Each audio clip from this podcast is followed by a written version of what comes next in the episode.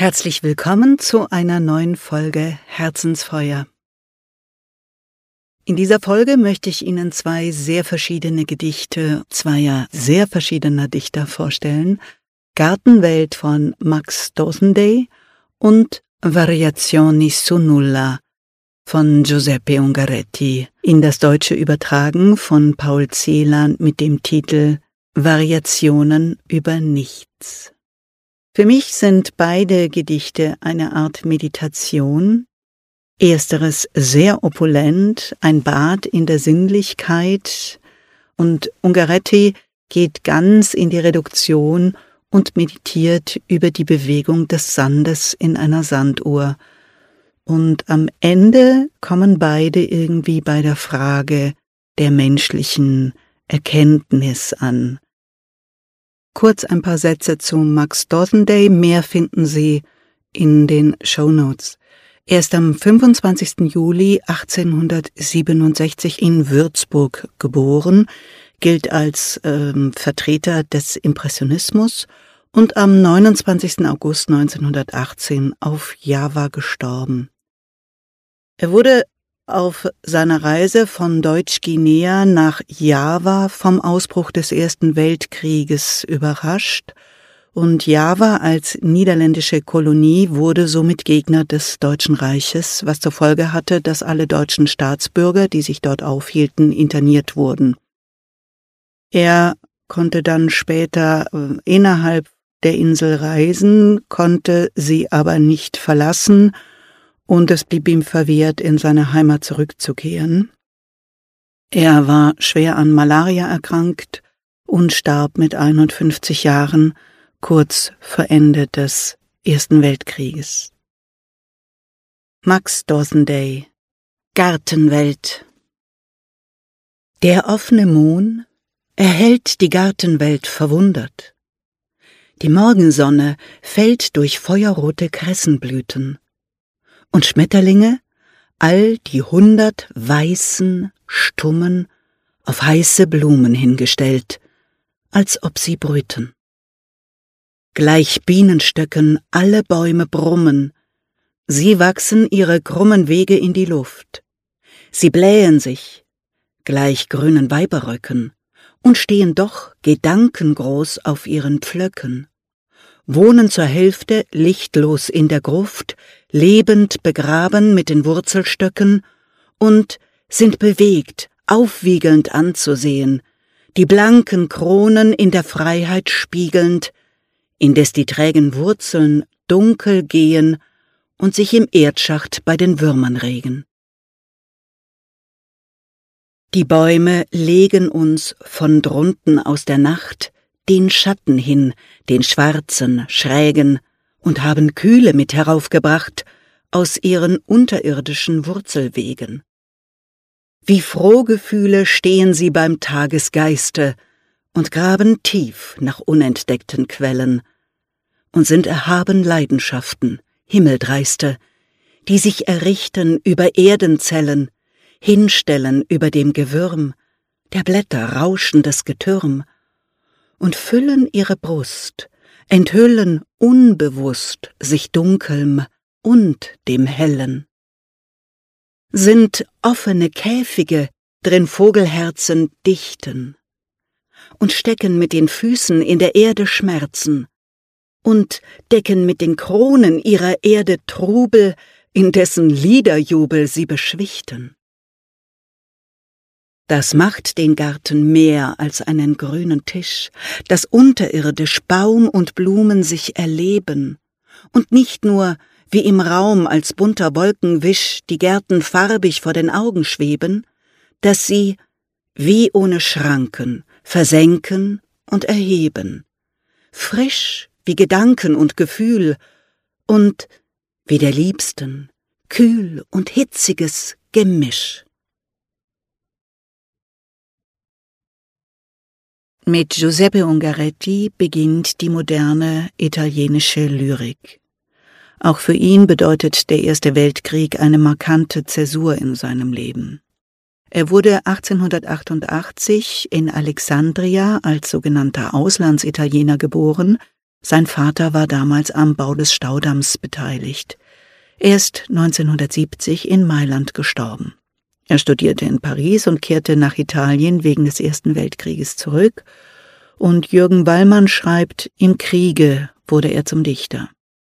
Ungaretti selbst über seine Impulse künstlerischer Gestaltung, Zitat, es war vor allem der Krieg, der Kontakt mit dem unendlichen Leiden des Krieges. Es war das elementare, das unmittelbare, unverschleierte Gefühl, der Schrecken vor der Natur und das spontane und fluktuierende Einswerden der kosmischen Essenz aller Dinge. Giuseppe Ungaretti in der Nachdichtung von Paul Celan Variationen über Nichts Dies Nichts an Sand, das die stumme Sanduhr durchrinnt und hingeht und sich setzt, und jene Spuren, flüchtig auf dem Inkarnat, die Spuren einer Wolke auf dem Inkarnat, das hinstirbt. Dann eine Hand, die kehrt die Sanduhr um. Des Sandes Rückkehr zur Bewegung. Das sich zu Silber fügen, stumm der einen Wolke beim ersten fahlen Aufzucken des Tags. Die Hand im Schatten kippt die Sanduhr um, und jenes Nichts an Sand, das still hindurchrinnt, es ist alles, was man fortan hört. Und das gehört wird, geht es nicht ins Dunkel ein.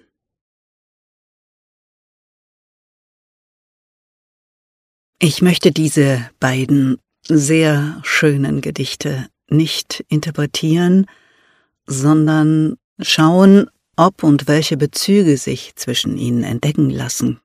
Der Garten ist ja das Ergebnis einer Kooperation und zwar der zwischen Mensch und Natur.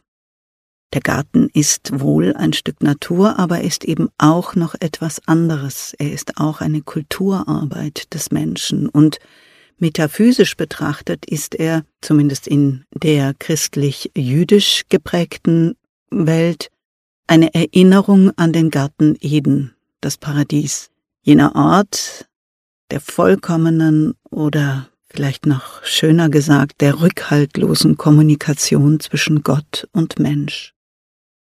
Und bemerkenswert finde ich, dass Dawson Day am Ende seiner Gartenwelt betont, dass das wesentliche Merkmal des Gartens das unterirdische Gespräch der Wesen ist. Dieses Auf und Ab, hin und her sei wie der liebsten kühl und hitziges Gemisch.